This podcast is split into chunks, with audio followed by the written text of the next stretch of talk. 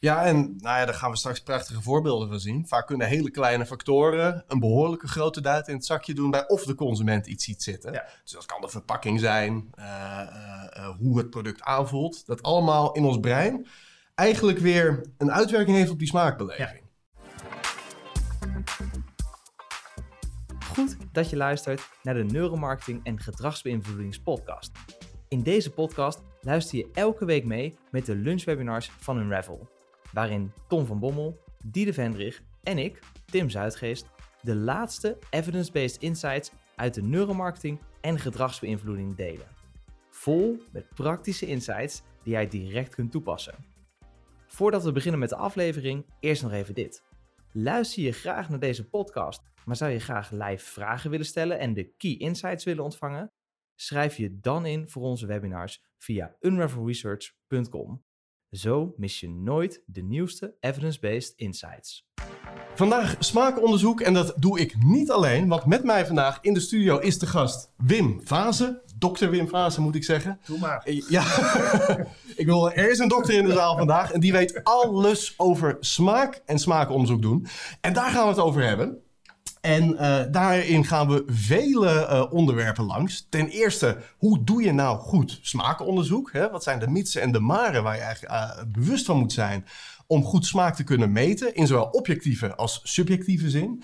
Maar we gaan het ook he- hebben over hoe smaak beïnvloed kan worden. Want er zijn natuurlijk tal van kleine factoren binnen de marketingmix die invloed kunnen hebben in hoe wij smaak subjectief gezien ervaren. Dus nou, een hoop mooie onderwerpen op stapel. Maar interessant ook voor de mensen thuis. Veel kijken al wat vaker, kennen mij, Tom van Bommel, eh, inmiddels al eh, wel. Maar Wim, ja, stel je voor. Ja, mijn naam is eh, Wim Vaassen. Ik werk bij Essensor, maar ook bij smaakonderzoek.nl. En wij zijn bij deze twee eh, bedrijven. Smaakonderzoek.nl is echt speciaal voor eh, supermarkten en eh, retail. Wij zijn daar helemaal gespecialiseerd op de- onderzoek met de zintuigen. En ehm, ja, die staan hier in beeld. Hè, de vijf klassieke zintuigen. Dus de geur, de smaak, het gehoor, de tastzin en zicht. Zicht, Natuurlijk, ja, geen ik het onbelangrijke. vergeten? Hoe kan ik het vergeten? En ehm, eh, ja, die zien er dan eh, eigenlijk zo uit, eh, zoals we dat hier zien, hè, klassieke plaatjes van de, van de zintuigen. Maar wij werken dus eigenlijk vooral voor de voedingsmiddelenindustrie, want je snapt, met eten is de sensoriek natuurlijk gewoon heel erg belangrijk. Daar komen we vandaag ook nog uitgebreid over te spreken. Leuk. Nou, ik heb er heel erg veel zin in en waanzinnig leuk dat je bij ons wilde aanschuiven om het komende drie kwartier over smaak eh, te hebben. Uiteraard is er ook nog een rol voor jullie weggelegd, want in de chat kunnen jullie vragen stellen aan eh, Wim en aan mij en dan zullen we die live beantwoorden. Goed, nou ja, allereerst een belangrijk vraagstuk is, wat is nou smaak in ons brein? Hoe komt dat nou tot stand? Hè? Smaakperceptie, productervaring. En een berucht experiment, dat is de zogenaamde Pepsi Challenge. Misschien heb je er al eens van gehoord. Het komt er simpelweg op neer dat op het moment dat je iemand blind Coca-Cola en Pepsi-Cola laat proeven, ehm, dat de voorkeur vaak neigt te gaan naar Pepsi-Cola. Dus blind gezien is Pepsi-Cola lekkerder. Echter, zodra die blinddoek afgaat, nou ja, we kennen het allemaal, dan flippen die resultaten om, sterk in het voordeel van Coca-Cola. Nou, dit is al een decennia lang bekend experiment. En iets recentelijker is daar een herhaling eh, mee uitgevoerd, replicatie, maar dan met hersenactiviteit. Dus terwijl mensen geblinddoekt en met zicht die eh colaatjes proefden, kregen ze eh, middels fMRI een hersenscan. En op die manier konden ze dus meten wat gebeurt er nou in het brein op het moment dat die smaakvoorkeur omflipt. Nou, en daar gebeurde iets heel erg interessants. Want wanneer je proefde, bijvoorbeeld de Pepsi-Cola proefde, en of dat nou blind was of met zicht was, dat maakte niet zo heel veel uit. Ervaring was min of meer hetzelfde.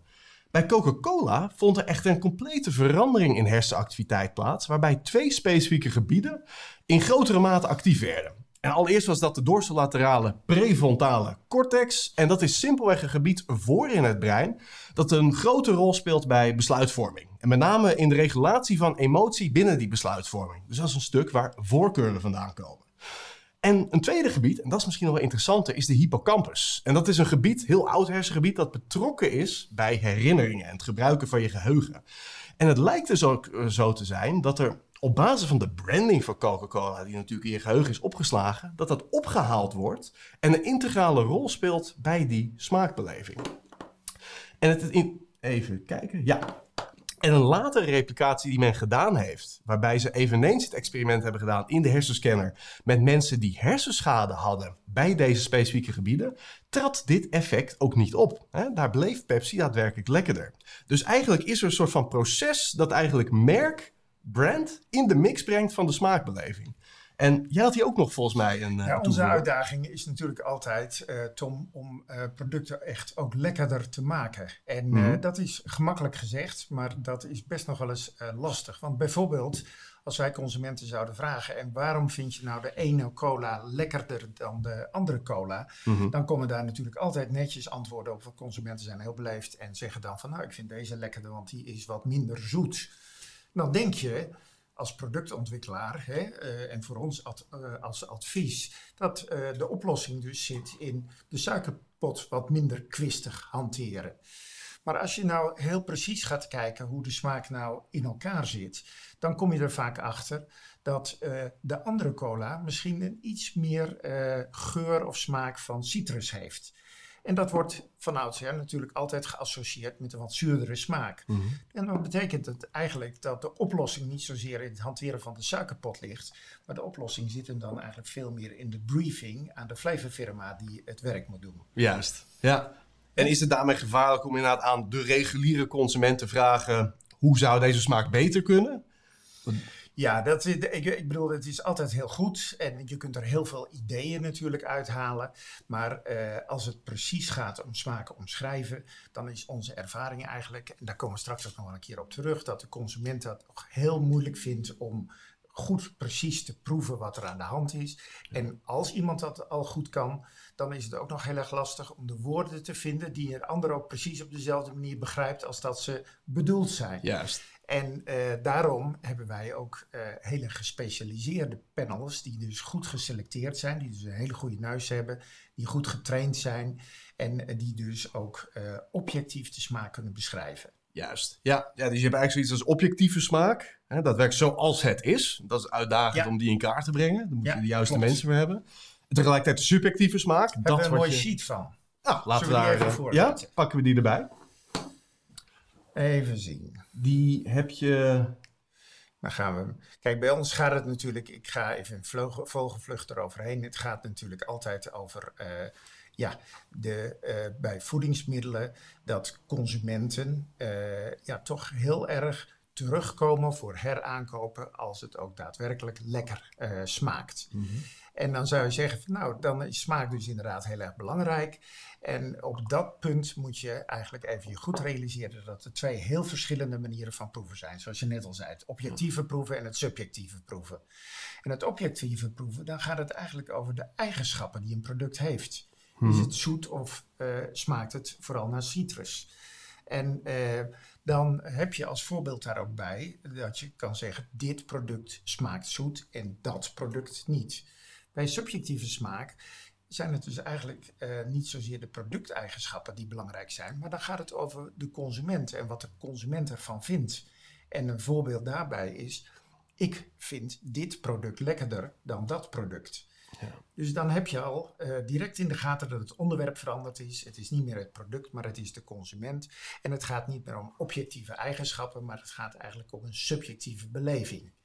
En dat is gewoon heel erg belangrijk, omdat dat ook bepaalt met wie je het onderzoek het beste kan uitvoeren. Objectief onderzoek doe je het best met geselecteerde en met getrainde panelleden. Dus mensen die supergoed zijn, die bij de beste 10% proevers behoren, bijvoorbeeld. Juist. En uh, ja, uh, subjectief onderzoek, dat doe je natuurlijk het liefste met een groep die je wat kan vertellen over de doelgroep die interessant is voor je product. Hè, en uh, dat is natuurlijk onderzoeksmethodologie. Dan ga je werken met steekproeven, moet je ook heel veel mensen hebben. En uh, dan pas kun je wat zeggen over wat de, tussen aanhalingstekens, consument ervan vindt.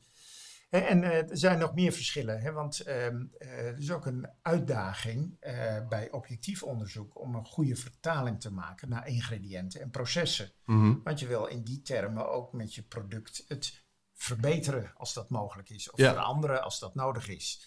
Eh, terwijl bij subjectief onderzoek ben je altijd op zoek naar een goede vertaling naar de marktsegmenten die erbij horen.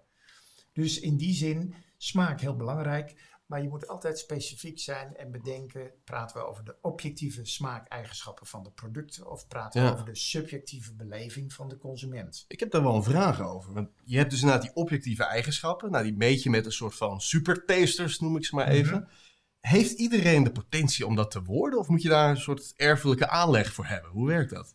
Ja, ik, ik, laten we het voor het gemak maar even erfelijke aandacht, eh, aanleg noemen. Maar Ja. het is eigenlijk hetzelfde als wat met ogen ook bekend is. Hè? De een die Ja. heeft een, eh, een, eh, een bril nodig en de ander die kijkt zonder bril. Ja, En met je oren is dat ook zo. Met je neus, ja, we hebben nog niet een apparaatje wat je geurvermogen kan versterken. hè, Nee. Of op je tong je smaakvermogen kan versterken. juist. Dus wat we daar dan dus eigenlijk doen is puur gewoon selectie. We kiezen de mensen uit na een aantal testen Mhm. die er gewoon van nature het beste in zijn.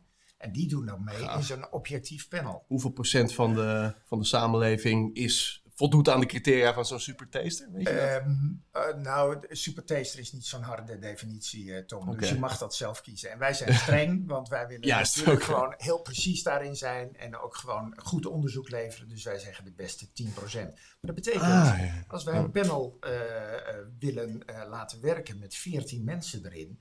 Ja, dan zullen we dus 140 mensen mee moeten laten doen aan allerlei testen... Ja, om de beste 10% daaruit te halen. ja, ja, er moet heel veel die trechter in om uiteindelijk de beste eruit Ja, te laten komen. Ja, voor ons zijn dat ook heel belangrijke mensen. Die hebben wel zo'n arbeidscontract ook. En consumenten, dat zijn vrijwilligers die gewoon ja, uitgenodigd worden. Mhm. Eh, willekeurig, die hoeven niet per se heel goed te zijn in proeven.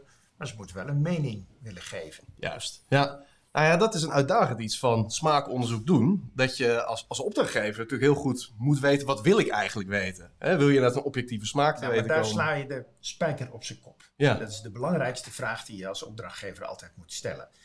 Voor welk doel wil ik nu smaakgegevens verzamelen? En dat maakt dus heel veel uit. Eh, uit, uit dit eh, grafiekje kun je dat zien. Ja, ja, precies. Want het is een totaal andere toepassing natuurlijk ehm, om dit soort onderzoeken te doen. Of je doet het met andere intenties, zeg Ja, maar. Ja, ja. ja. interessant. Oh, deze Nou, kijk, en, jou. eh, ja, dit is misschien, eh, dat voert misschien wel heel erg ver. Maar eh, we hebben dus inderdaad ook allerlei onderzoeksmethoden voor in de blauwe cirkel het expertpanel. En dan Mhm. gaat het altijd over vragen van, is er een verschil waar te nemen? En als dat zo is, hoe kun je het beschrijven? Ja. En de gele cirkel, dan gaat het over de consument, hè, die eh, eh, zijn mening daarover geeft. En die twee onderzoeksvormen, die hebben raakvlakken. Maar eh, nogmaals, aan de linkerkant is het dus echt heel erg productgericht. Terwijl aan de rechterkant het veel meer consumentgericht is, Ja. het onderzoek. En wij zijn binnen Essensor en binnen smaakonderzoek zijn we ook bezig om de stap te maken naar het consumentengedrag. Hè, om daar dus ook de link naartoe te leggen. Omdat we ook wel beseffen dat wat er door de voedingsmiddelenindustrie op de markt gebracht wordt, dat dat alleen maar succesvol kan worden als de consument dat ook weer zo aantrekkelijk vindt dat hij voor heraankoop ook weer terugkomt. Eh, Mhm. hè, en eh, we merken dus dat het dus heel erg belangrijk is eh, ja, met de klassieke vormen van onderzoek ook te proberen nog weer wat verder te gaan en te proberen ook het gedrag van de consument beter in kaart te brengen. En eh, ook eh, ja, het soort stimuli wat je geeft, het soort eh, ja, producten, het soort aanbieding wat je consument doet. Niet in commerciële zin, maar in onderzoekszin Ja, te verbreden. En dus eh, eh, ook eh, breder te kijken naar het gedrag van de consument. En niet alleen maar te, te sturen op de vraag van vind je dit lekker of niet. Mhm. Maar ook welke keuzes de consument maakt. En nou, zoals jullie dat dan ook doen, gewoon ook nog eens wat preciezer kijken in de hersenen van Ja. de consument. Hè? Of je daar ook nog informatie vindt die bruikbaar is. En als je dan eh, eigenlijk dat zo even in dit grafiekje waar we nu naar zitten te kijken ehm, eh, zet, dan hebben we dus eigenlijk aan de linkerkant onderin hebben we ja, het hele klassieke onderzoek, het hele klassieke smakenonderzoek, waarbij je enkelvoudige stimuli gebruikt en waar je expliciet vraagt, vind je het lekker of niet lekker?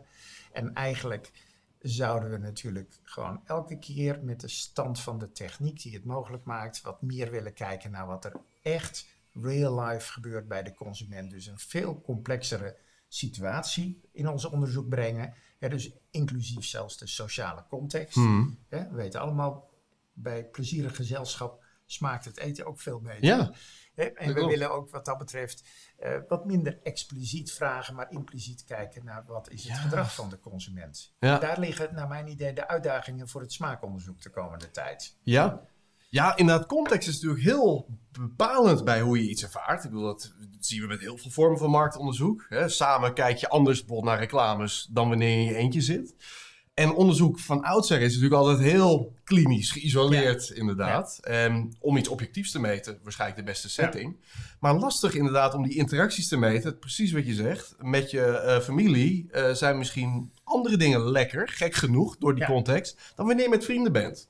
En dat soort zaken. Ja. Dus jij zegt ook, er moet eigenlijk meer onderzoek gaan plaatsvinden waarbij die sociale context of andere contextinvloeden geïncorporeerd eh, worden. Ja, ik denk dat dat gewoon heel goed is om te begrijpen wat de consument echt eh, lekker vindt. Ja. Eh, aan de andere kant besef ik ook heel goed dat wanneer je met producten en productontwikkeling bezig bent, ja, dan is dat iets wat gewoon heel ver van je af ligt. En Mhm. het zal altijd belangrijk zijn om de producten ook goed te krijgen. Het zal Juist. altijd belangrijk zijn om de smaak goed te kunnen beschrijven en het te kunnen vertalen naar ingrediënten en processen. Ja. Maar eh, we zien dus dat er gewoon veel meer mogelijk is in termen van het meten Mhm. hè, van ingewikkelder eh, consumentengedrag en ingewikkelder situaties. En ik denk dat dat gewoon heel belangrijk is om daar gebruik van te maken. Want er zitten heel veel uitdagingen voor de voedingsmiddelenindustrie. Hè, om Ja. eh, gezondheid, duurzaamheid, om dat, eh, ja, laten we zeggen, ook in de supermarkt zichtbaar te maken. Maar uiteindelijk gaat het alleen maar werken eh, als de consument, ja, laten we zeggen, dat ook ziet zitten, om het maar eens even heel huiselijk Zeker. te zeggen. Ja. Ja, en nou ja, daar gaan we straks prachtige voorbeelden van zien. Vaak kunnen hele kleine factoren een behoorlijke grote duit in het zakje doen bij of de consument iets ziet zitten. Ja. Dus dat kan de verpakking zijn, eh, eh, eh, hoe het product aanvoelt. Dat allemaal in ons brein eigenlijk weer een uitwerking heeft op die smaakbeleving. Ja. Ja. En vaak zijn we ons daar weinig van bewust ook. Hè? Hoe Mhm. onze zintuigen precies werken. Onze zintuigen ja, nemen ons ook vaak mee. ja, Gelukkig maar. pad op. Ja, in sommige zin eh, eh, gelukkig. Maar eh, Tom, je weet, wij praten vanuit een onderzoekshart. Ja, nou, dan is het een dan, heb je nadeel. er, Ja. dan heb je er wel eens last van. Ja, gezegd, dan ben je er altijd een klein beetje beducht voor. Dat je niet opeens stiekem door een factor die je eigenlijk niet wil, een bepaalde kant op wordt gestuurd in je conclusies. Ja. Ja, inderdaad. Dus wat we ook aan het begin zeiden, het levert enerzijds kansen op. Hè? Beïnvloeding van die consument wordt makkelijker naarmate we natuurlijk onbewuste informatie verwerken en we eigenlijk niet weten wat onze smaak bepaalt. Nou, daar Ja. kun je marketingtechnisch wat mee, gaan we het zo over hebben. Ja. Maar het blijft een continue uitdaging met onderzoek. En nou ja, jullie zeiden dan ook bewust van eigenlijk al die factoren die een rol kunnen spelen in hoe men iets ervaart en hoe je daar dat, dat weer eigenlijk onder controle kunt brengen. Hè, Dus je onderzoeksdesign daarop kunt afstemmen. Nou, die kant gaan we op. Yes, ja, we gaan dus meer op naar de kant van eh, eigenlijk in een realistische setting meten hoe men iets ervaart. En in dit geval hebben we dan specifiek over smaak. En dat is wel leuk, want we krijgen vaak de vraag van, doen jullie ook neurosmaakonderzoek? We doen heel veel dingen met neuro, dus door middel van eye-tracking en hersenactiviteit met EEG. Dan meten we hoe men iets ervaart. En dat iets, dat kan een verpakking zijn, een reclame zijn, een prijs zijn. Noem een marketingstimulus. En in principe kunnen we goed meten wat men daar emotioneel van vindt. En in veel soorten contexten voorspelt dat beter dan rechtstreeks uitvragen. Bijvoorbeeld bij reclame weten we niet zo heel goed wat de invloed is van die reclame op ons koopgedrag. En praten we een beetje de onderzoeken naar de mond of rationaliseren we juist dat effect. Dan zeggen we nee, zijn we helemaal niet gevoelig voor. Dat roepen mensen. Terwijl in de realiteit blijkt, als je die hersenactiviteit meet en wat er uiteindelijk in de markt qua verkoop gaat gebeuren, dat daar wel mooie effecten zijn. En we krijgen daarmee ook vaak de vraag, en hoe zit het dan met smaakonderzoek? Hè? Kunnen jullie dat met, met het brein meten? En ik ben daar zelf altijd wat terughoudend in. Want je kunt natuurlijk een hersenscanner opzetten. Ja? Het is technisch, eh, denk ik, ook lastig. Ja, nou om het goed te doen. Ehm, om met goede kwalitatieve data te kunnen werken. Dat is de grootste uitdaging met hersenonderzoek. Je moet natuurlijk altijd, hè, het is garbage in, garbage out. Dus die data, die moet goed zijn. En in heel veel soorten onderzoeken kun je dat goed garanderen. Omdat je simpelweg mensen de EEG opzet en ze daadwerkelijk iets kunt presenteren. En de data die je meet zegt daadwerkelijk iets over wat in het brein emotioneel gebeurt. Maar er is één kanttekening en dat is het moment dat de gezichtsspieren actief Ja. worden. Want met EEG heb je natuurlijk altijd signaal. Hè, wat gebeurt er nou daadwerkelijk? En je hebt ruis. Dus dat is eigenlijk allerlei andere effecten die dat hersensignaal beïnvloeden. Die andere effecten kun je goed controleren. En daar worden we steeds beter in naarmate we met machine learning technieken meer geautomatiseerd uh, die data kunnen opschonen. Vroeger moest het nog handmatig gaan, nu gaat het met hele slimme algoritmen. Maar dat effect van dat kauwen, dus die gezichtsspieren die actief worden, dat is vrij groot. Dat, dat overschaduwt als het ware het signaal wat je wilt meten. Waardoor eigenlijk alles waarop je nog hard je kiezer moet zetten, ja, dat laat zich, wat mij betreft, nog niet goed genoeg onderzoeken met neuro. En een uitzondering daarbij is natuurlijk vloeistoffen. dus dat zie je hier in uh, deze foto op deze sheet ook. Dit is gewoon een experiment dat we hier intern hebben gedraaid met, uh, met Tim. Daar hebben we de Pepsi en Coca-Cola Challenge nog eens gehaald. En juist bij vloeistoffen blijven de gezichtsspieren natuurlijk rustig en kun je daadwerkelijk meten zonder ruis wat er in het brein gebeurt. Dus dat is nou, een van de voorwaarden. En ik hoop dat daar technisch in de toekomst natuurlijk innovaties gaan plaatsvinden. Het zijn de software met algoritmen, het zijn de hardware dat het beter signaal pakt. Om zelfs met koubewegingen op den duur dit goed te kunnen doen. Ben ik nu nog terughoudend in. Ehm, en tegelijkertijd moet het daadwerkelijk ook iets voorspellen voor wat er in de markt gebeurt. Ik bedoel, het heeft geen zin iets met neuro te onderzoeken als je net zo goed kunt uitvragen en dat een even goede voorspelling uh, geeft voor ja, wat je wilt meten. En vaak is dat aantrekkingskracht in de markt. Dus dit is een spannend onderzoeksgebied voor mij vanuit neuro. Er is gewoon meer onderzoek nodig. Er zijn een paar voorzichtige publicaties in de wetenschap op dit moment. En nou, ik kijk ernaar uit om met jullie hierin uh, dingen uh, uit te vogelen. Van hoe werkt dat nou? Hè? Kun je daadwerkelijk iets meer te weten komen vanuit het brein in smakenonderzoek, dat je met geen enkele andere manier te weten zou zijn gekomen? En ja, dat brengt ons bij de vraag van wat weten we dan tot dusver wel? En er zijn natuurlijk ontzettend veel factoren die smaakbeleving, de subjectieve beleving, moet ik het goed zeggen, uh, die dat beïnvloeden. En daarmee dus een product aantrekkelijker kunnen maken en daarmee uh, verkoop op lange termijn vergroten, maar ook onaantrekkelijker. En daar hebben we een aantal mooie voorbeelden van. Die hebben eigenlijk gezamenlijk, we hebben elk een aantal leuke voorbeelden bij elkaar verzameld. En één grote factor is natuurlijk de verpakking. Ik bedoel, dus bijna niks van alle productfactoren die zoveel invloed heeft op hoe we iets beleven, als wat die verpakking qua belofte, bewust of onbewust, in ons hoofd plaatst. Dus daar gaan we eerst een paar voorbeelden van zien. En dan gaan we daarna naar meer ja, genuanceerde uh, uh, samenspeling eigenlijk tussen onze verschillende zintuigen. Dus bijvoorbeeld door hoe wat we horen invloed heeft op hoe we iets uh, smaaktechnisch ervaren. Dus laten we daar eens naar gaan kijken. Allereerst de invloed van de verpakking. Ja, eerst maar eens even, uh, uh, Tom, ik uh, trek het even wat breder. Ja. onze zintuigen en hoe je ervan op aan kan. En iedereen die wel eens naar Mindfuck kijkt, die weet dat je zintuigen, maar ook je hersenen je ook heel gemakkelijk voor de gek kunnen houden. Mm -hmm. Hè, we hebben hier een, bijvoorbeeld een heel mooi plaatje waarin je denkt van wat is dit voor een schots en scheve bende van al deze blokjes. Ja. Maar als je er goed naar kijkt en eigenlijk moet je gewoon bijna naast het scherm gaan staan, dan zie je dat dat allemaal heel netjes parallele lijntjes zijn. Maar doordat die blokjes een beetje raar geplaatst zijn op die lijn, vertellen je zintuigen je opeens van dat het een rommeltje is. Terwijl dat dus eigenlijk helemaal niet zo is. Nee. Nog een mooi voorbeeldje van hoe je zintuigen je voor de gek kunnen houden. Um, Zometeen laten we een stip uh, zien, uh, uh, rechts van waar het kruisje nu staat. En daaromheen komen allemaal um, stippen en daar gaat wat bewegen. En mijn vraag aan iedereen is om goed naar het kruisje te kijken wat in het midden van die stippen staat. En dan is te bedenken van wat zie ik nou eigenlijk gebeuren. Kijk dus goed naar het kruisje en zie vanuit je ooghoek wat er gaat gebeuren. En ik denk dat heel veel mensen eigenlijk heel stiekem een groen cirkeltje zien hoppen. Zo in de ronde. Eigenlijk is dat groene cirkeltje er helemaal niet. Nee, zodra je dat is een illusie. Volgt. Dus je zintuigen nemen je eigenlijk mee in een verhaal. En dit zou veel te ver voeren. Het heeft te maken met adaptatie. Je went altijd heel graag aan dingen die je in je, in je oog ziet, maar ook in je neus uh, ruikt. Mm -hmm. En uh, op een gegeven moment, je zintuigen doen dat door er een andere kleur bij te mengen. Hè? Bijna cognitief. Uh, en vervolgens zie je opeens, als dat stipje weggaat, dat roze stipje weggaat, zie je opeens hoe je zintuigen proberen bij te mengen. Namelijk ja. bij de een beetje groen erbij doen. En uh, ja. dat valt dan dus op dat moment pas op.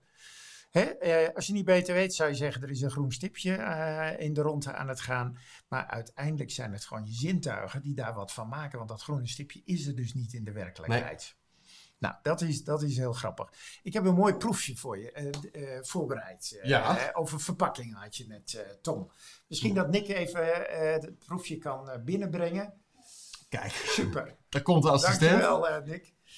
Kijk, wat ik hier voor jou klaar heb gezet, Yes. Tom. En jij mag proeven. Jij bent de gelukkige hier. Je bent dus de proefpersoon, letterlijk en figuurlijk. Lekker. Ehm, eh, je ziet hier twee soorten crisps. En ehm, die hebben alle twee hun eigen verpakking. Het zijn eh, pakjes die ehm, eh, al opengemaakt zijn Mhm. op precies hetzelfde moment. Oké. Kan ik je vertellen?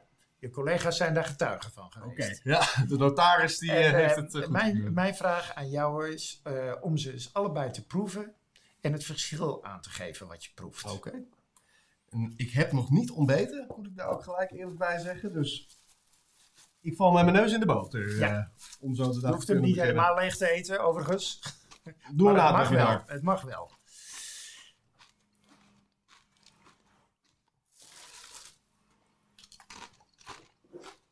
Voor de mensen die niet tegen eetgeluiden kunnen. Excuses thuis.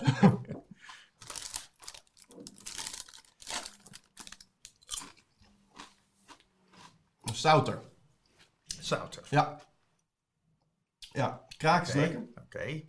Deze vaak een Welke, welke zou jij als meest verse willen eh, beoordelen?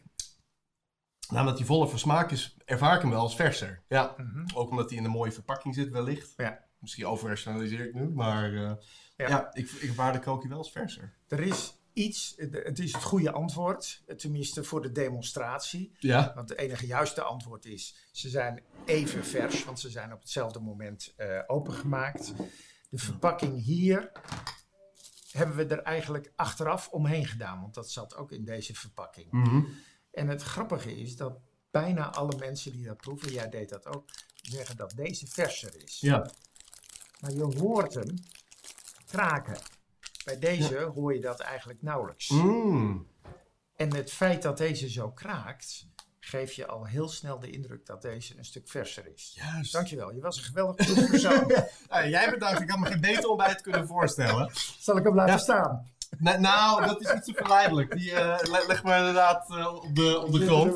Dan bewaren we die voor, eh, voor zo dadelijk. Ik zal de microfoon onder jullie het ook niet aandoen om nog meer te gaan kraken hier in de microfoon.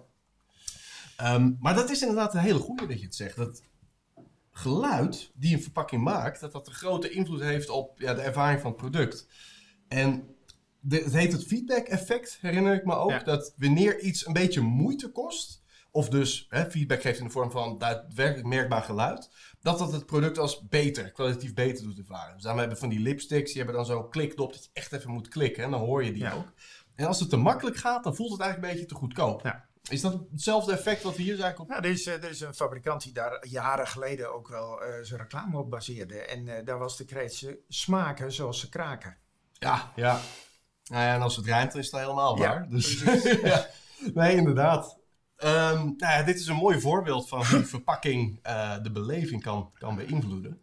En er zijn er gelukkig nog heel veel meer. Dus mocht je niet in de chipsmarkt zitten, er zijn er nog heel wat andere psychologische inzichten waar je uit kunt putten om eigenlijk met de verpakking zodanig het brein lekker te maken dat het product extra aantrekkelijk wordt. En eentje waar verpakkingstechnisch heel vaak bij ons naar gevraagd wordt, wat is nou de invloed van kleur? Hè, kleur is psychologie. Het is altijd een van de eerste dingen waar we aan denken als we het hebben over de psychologische effecten van verpakkingen. Maar het is helaas niet zo simpel als wat je vaak hoort dat rood staat voor passie en blauw dat is vertrouwen.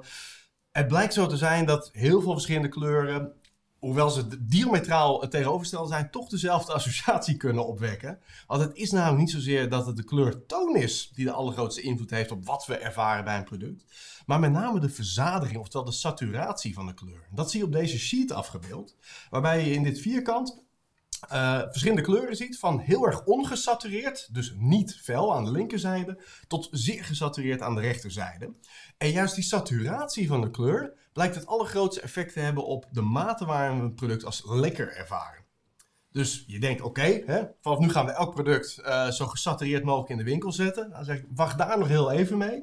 Want het tegendeel is ook waar. Het in ons brein is eigenlijk een soort van een tegengedeelde balans tussen enerzijds lekker en anderzijds gezond.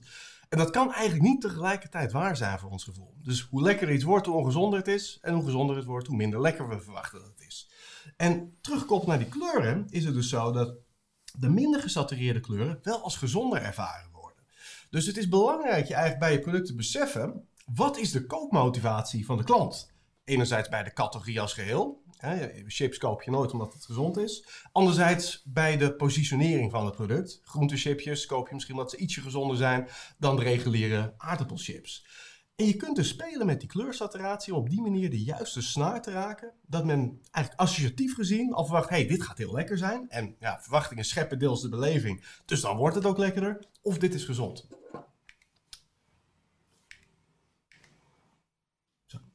Een andere invloed die iedere verpakking heeft, bewust of onbewust, dat is de typografie. Want elke verpakking bevat tot op zekere hoogte natuurlijk letters. En die letters die kunnen een vorm in zich hebben. En een grote uh, keuze die je daarbij als verpakkingsdesigner kunt maken is: ga je voor hoekige letters, dus hoekige vormen, of ga je voor ronde vormen? Nou, die keuze die lijkt misschien arbitrair. Hè? Wat zou het ertoe moeten doen? En toch blijkt het invloed te hebben op de beleving die men weer bij het product heeft.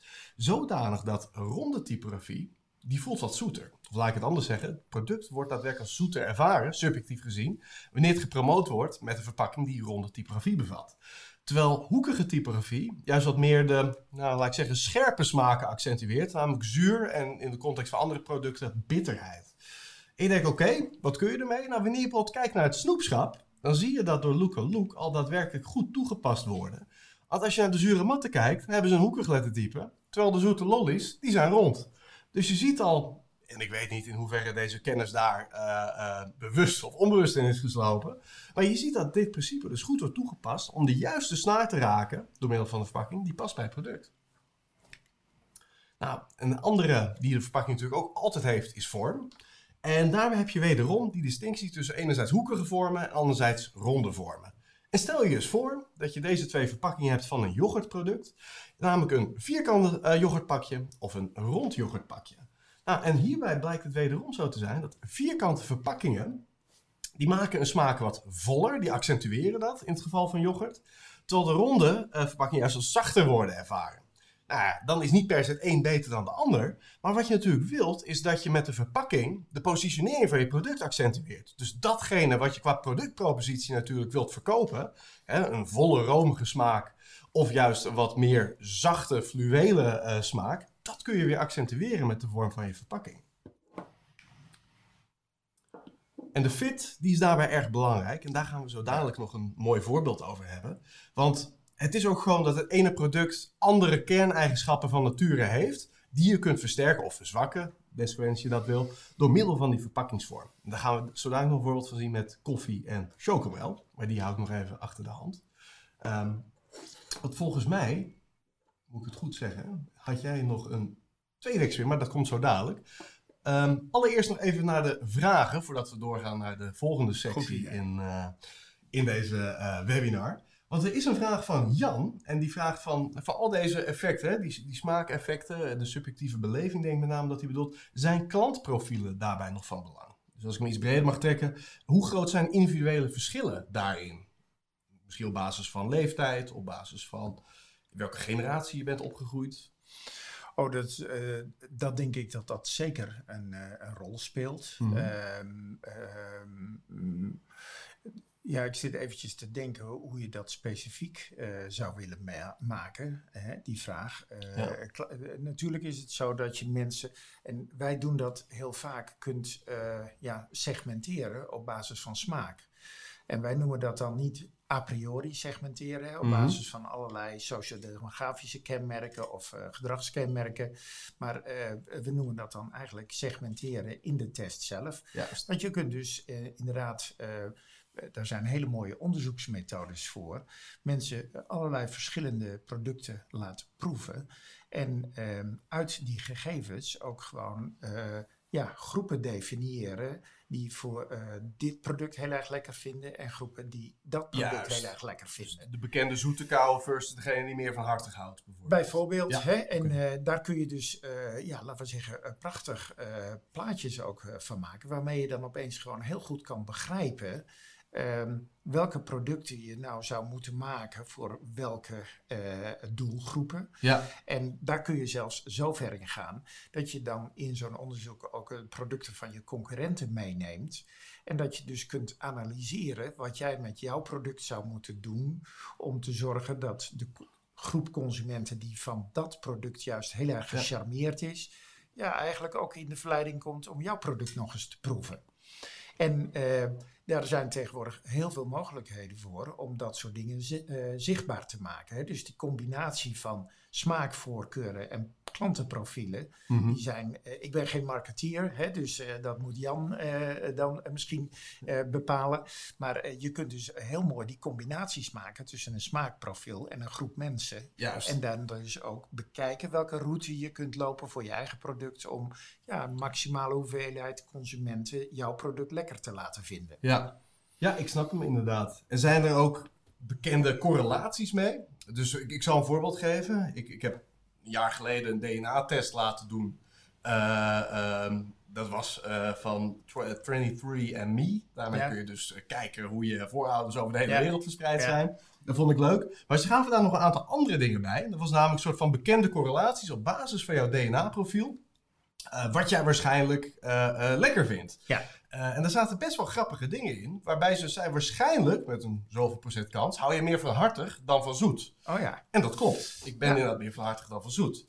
Ehm, en nog vele andere dingen. Eh, Hoe, goed of slecht je slaapt. Er zijn allerlei dingen die Ja. natuurlijk uit, basis van je genen al soort van maar dat is hartstikke interessant, want daar is Ja. inderdaad ook best wel veel onderzoek eh, naar gedaan. Er zijn ook hele mooie eh, overzichtsartikelen over verschenen. Wat, laten we zeggen, en dan begin ik maar eventjes, de, het, het erfelijk effect is, of het erfelijk bepaalde eh, effect is van eh, welke smaken je goed kan waarnemen en waar je van houdt en van welke niet. Ja, En heel veel mensen hebben die fotootjes wel eens gezien. Er is ooit een Israëlische professor mee begonnen, die babytjes, maar ook dieren, allerlei smaken liet beoordelen. ja, En eh, dan bleek dus dat een babytje op een zoete smaak altijd reageerde met een glimlach. Dan hoef je niet eens Ah. te praten. Je hoeft niet een vragenlijst te hoeven te kunnen invullen om te kunnen zien dat iemand dat lekker vindt. Mhm. En ehm, als je eh, datzelfde doet met eh, een beetje zure vloeistof, ja, dan zie je gewoon meteen aan het gezicht van het kindje al van, eh, die Ja. vindt hij niet lekker. precies. Ja. Hè? En ehm, ja, laten we zeggen, het verhaal wat daarbij hoort, dat is dat sommige smaken eigenlijk ja, ingebakken lekker gevonden worden. En dat Mhm. geldt dan vooral voor zoet. Hè? Vandaar dat we zoveel zoete producten zien. En Ja. dat had, vroeger had dat een nut. Want vroeger was zoet een teken van, hier krijg je calorieën mee binnen. Ja. En daar kom je de winter mee door. Die hebben we nu niet meer zo hard nodig, En die die hebben we nou niet zo hard meer Nee. nodig. Hoe komen we er vanaf, Ja. is eigenlijk de vraag. En bij zure en bij bittere producten eh, ja, is er al heel gauw een soort van afkeer merkbaar. Ja. Maar dat heeft er natuurlijk mee te maken dat ja, alle stoffen waar ons lichaam niet mee overweg kan, alle Mhm. gevaarlijke, giftige stoffen, ja, die zijn heel vaak bitter gecodeerd. Dus bitter is ook een soort van waarschuwingssignaal. Ja, En een beetje bitter kan prettig zijn, maar te veel bitter eh, is toch van oudsher altijd een teken van let op, hier moet je niet te veel van gaan eten, want Precies. je krijgt er last van. ja.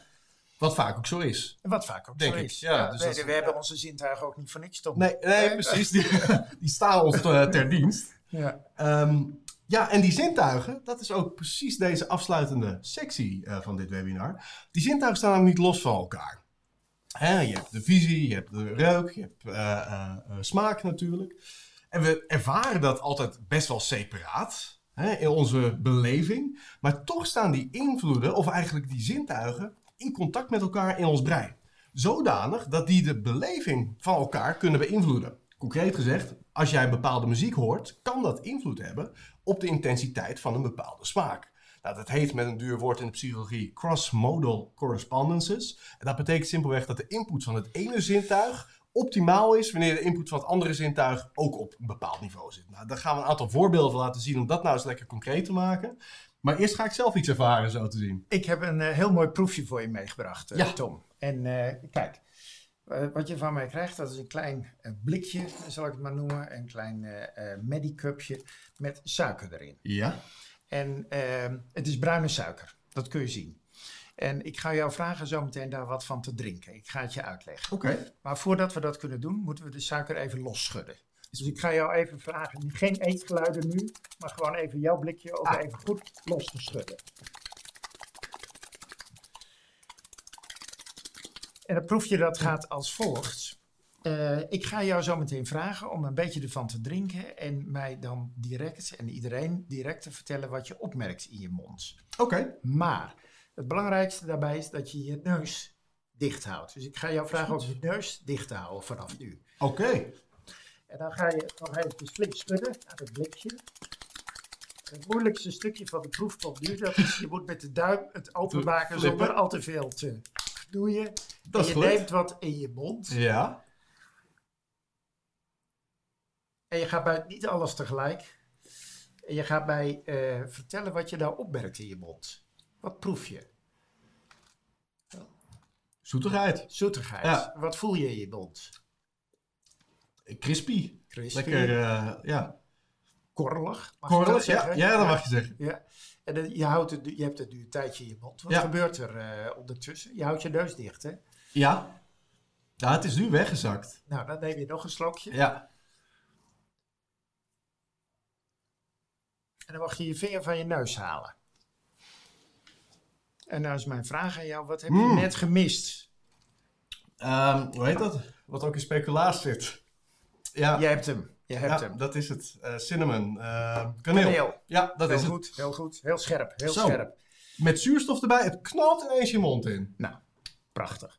Die smaak. Eigenlijk wat je hiermee ook gewoon ziet gebeuren dus, hè, wat iedereen ziet gebeuren, dat is dat eh, als je praat over smaak, dan denk je misschien van dat gebeurt in je mond en dan heb ik de complete smaak te pakken. Ja. Maar wat er eigenlijk gebeurt is, dat is als je je neus mee laat werken, zonder dat je dat normaal in het dagelijks leven in de gaten hebt, gaat je neus voor een heel groot gedeelte bepalen wat je waarneemt. Ja. En het was dus gewoon kaneelsuiker. Wat En bizar. eerst merk je dat niet op en later Ja. wordt dat in volle omvang duidelijk. Ja. Dus je zintuigen werken altijd samen met elkaar en ze werken nauwelijks in afzondering. Het zou ook een goede coronatest zijn dit. Ja. Want dan ruik je Ja. niet. Dus wat proef je? En eh, nou, je weet het. Precies. Ik denk maar even creatief na hoe je er allemaal toepassing aan kunt Is besproken, kunt houden. Tom. Is besproken. Goed, ehm, ja, en zo zijn natuurlijk nog meer invloeden van de andere zintuigen. En ja, dit is een hele leuke, die een beetje in hetzelfde straatje ligt. Een experiment van eh, eh, een aantal jaar geleden, al 2001. En hierbij eh, was er een klassieke wijnproeverij gaande, waarbij je dus gewoon een mooi glas wijn kreeg. Dat was een rode of een witte, eh, rood of wit wijnglas. En vervolgens moesten mensen die wijn beschrijven. Nou, we kennen dat allemaal. Eh, wijnproeven en er komt er een heel boeket aan, eh, aan, aan woorden komt er ten tonele. Waarbij in het geval van de witte wijn men het beschreef als fris, citrus, bloemig, ananas. Beetje de usual suspects van hoe je een typische witte wijn zou omschrijven. En nou komt de twist. Het was namelijk ook zo dat er op een bepaald moment eh, in de tweede ronde mensen wederom een wijntje kregen, maar die was rood.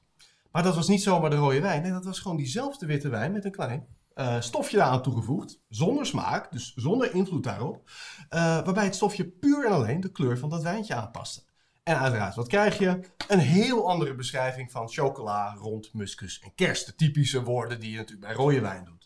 Nou, dit geeft enerzijds aan waarom je smaakonderzoek niet met leken moet doen, want die laten zich heel makkelijk foppen, maar Klopt, dat je dat met klopt. experts wil doen. En tegelijkertijd ook leuk dat ja, smaakbeleving uiteindelijk bij de consument thuis is blijkbaar onder invloed van tal van andere factoren, zoals in dit geval kleur staat. Deze onderzoeker trouwens, dat is een klein leuk detail om erbij te vermelden, die is vrij snel na dit onderzoek gestopt met de wetenschap en die is wijnboer geworden. Die eh, eens aan. blijkbaar laten inspireren door waar hij in zijn onderzoeken zich mee bezig hield. En wat voor wijn maakte die, eh, Tom? Of, eh, Ik, de druiventype moet schuldig blijven. Nee, ik, ik ben benieuwd. Ik ben benieuwd of We hij... hebben overigens zo'n proefje ook eens een keer gedaan met Ja. whisky. En dan hadden we dus echt eh, typische lowland whisky die een hele lichte smaak had, hebben we aangekleurd met Mhm. een hele donkere karamel. Die je dus Ah. niet in de smaak eh, kon proeven, maar die je in de kleur wel kon zien. Ja. En daar hadden we dus beschrijvingen bij gegeven van eh, lowland whisky, die ook typisch bloemig is en licht en dergelijke. En van een veel zwaardere whisky, Mhm. een echte Highlander, een uh, Speyside.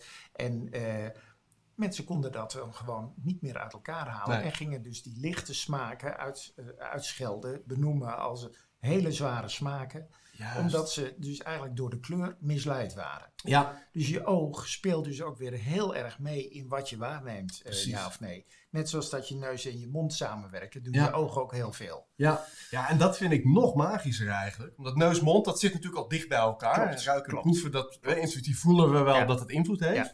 Maar ook dat wat je ziet daar invloed op heeft. En zo groot. Ja. Ja. dat is vrij bizar. Die mensen die praten niet per se met het experiment mee. Het was niet dat ze het onderzoeken naar de mond praten. Nee. Maar die ervaring is ook echt voor hun als leek waarschijnlijk. Wat toch de meerderheid is. Maar dat is ook het bijzondere, dat je als productontwikkelaar ook niet kan zeggen van, eh, ja, maar wat je zegt, beste consument, dat is niet zo. Nee. Nee, je hebt ermee te maken dat in de beleving van de consument het echt zo is zoals hij het waarneemt. Ja, het zijn twee waarheden, maar op een ander niveau. Precies. Ja. Hè, dus eh, bijvoorbeeld, eh, je hebt een product gemaakt met een zoutvermindering en er zit eigenlijk helemaal geen zout meer in en dat is berengoed gelukt. Mhm. En je laat dat aan de consument proeven en de consument zou zeggen van, eh, ik vind het eh, een hartstikke eh, leuk product, hartstikke goed dat jullie eh, hè, eh, dat zo gemaakt hebben, alleen het smaakt mij een beetje te zout. ja, Dan kun je dus niet zeggen van, eh, ga weg.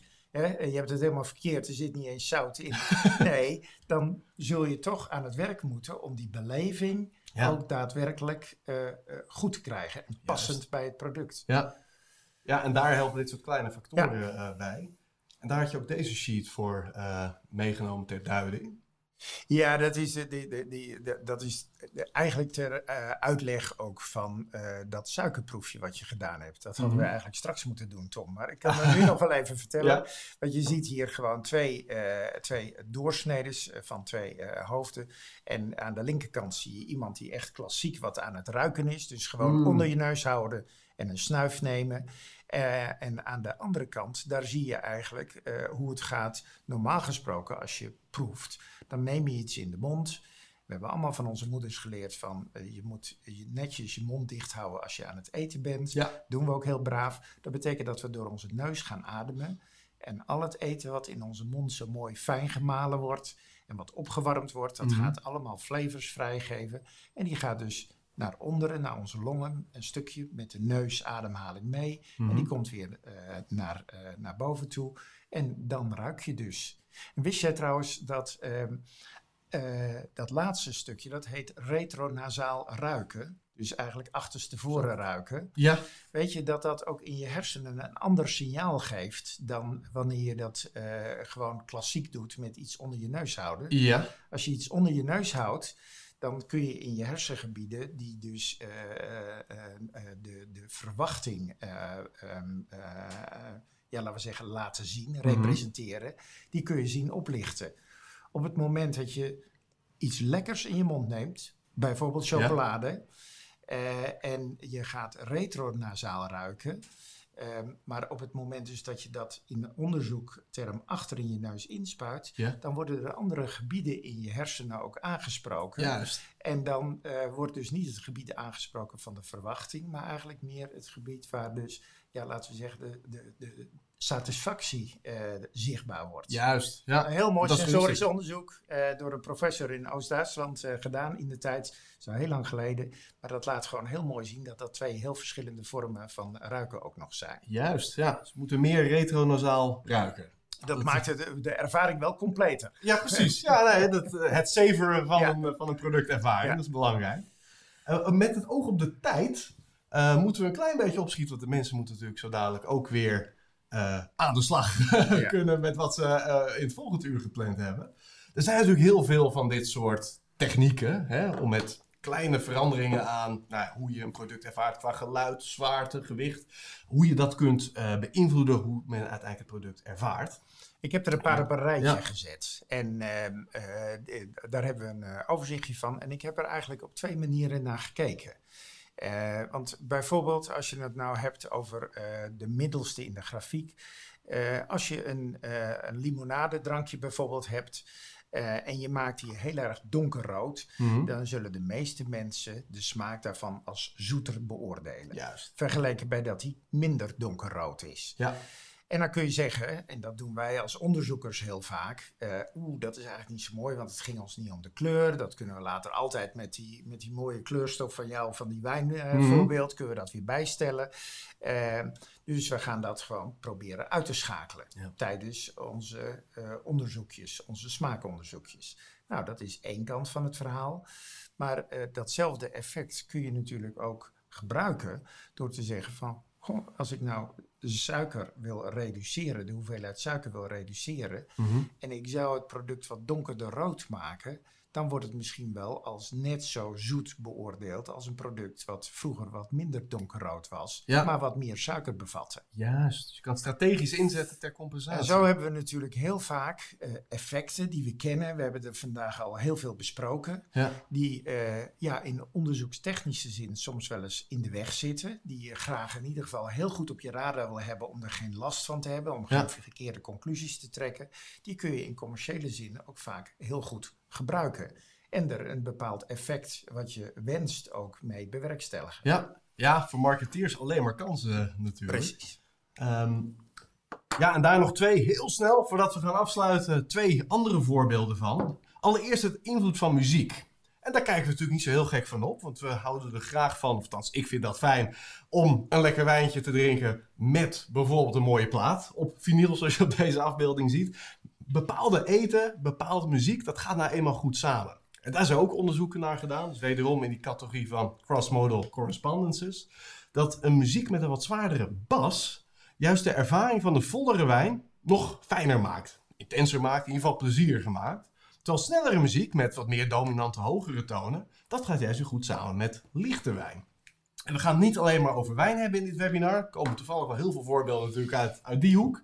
Maar deze, daar refereerde ik net al eh, naar. Dit is de invloed van verpakkingsvorm eigenlijk wederom. Maar in dit geval de vorm van je bekertje. Dat in dit onderzoek is gemanipuleerd in een wat hoekige vorm aan de rechterzijde. Of wat meer ronde vormen aan de linkerzijde. Die dus invloed hadden wederom op die mate van zoetheid. Hè, daar hadden we het net al over in de context van lettertypes. Hoekig, dat is wat scherper en daarmee minder zoet en wat meer zuur, of bitter in dit geval. Eh, terwijl rond juist de zoetheid versterkt.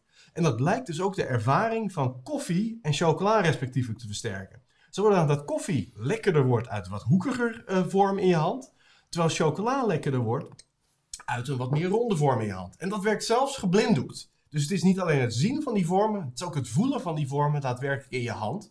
Waardoor dus smaak en tastzin echt ook weer samen tot een ja, holistisch pleziergeheel komen.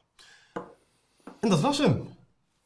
Met slechts vijf minuten over tijd. Eh, eh, Wim, ja, er zei al iemand hier in de chat. En dan moet ik hem even erbij pakken. Wim is een topper. En daar kan ik me alleen maar bij aansluiten. Ja, ik vond het ontzettend leuk dat je bij ons in het webinar te gast was. Het was ook hartstikke leuk om te doen, eh, Tom. En eh, nou, ik, ik ben heel erg blij dat we elkaar eh, eh, een tijdje geleden ontmoeten. Want er Ja. zitten heel veel aanvullingen in ons beide werk. En ik vond het een leuk samenwerkingsproject. Hè? eh, Je weet, we zijn ook rivalen omdat we beide genomineerd zijn met onze bedrijven. Maar als, vriendschappelijke rivalen, anders hadden we hier niet samen gezeten. Er gaat ook een uitreiking zijn, dus dan zien we elkaar sowieso We weer. gaan ons op het feestje Precies. weer eh, zien. Ja, Dan, gaan we een gekleurd wijntje waarschijnlijk. eh, Ik ben benieuwd welke kleur het wordt. Ja. Ik kijk nog heel snel of er nog een laatste eh, vraag is. Veel enthousiaste reacties. Dat is, dat is altijd Nou. leuk. Interessante voorbeelden. Uiteraard voor iedereen deze sheets die gaan ook online beschikbaar komen. Uiteraard kun je ook het webinar nog terugkijken.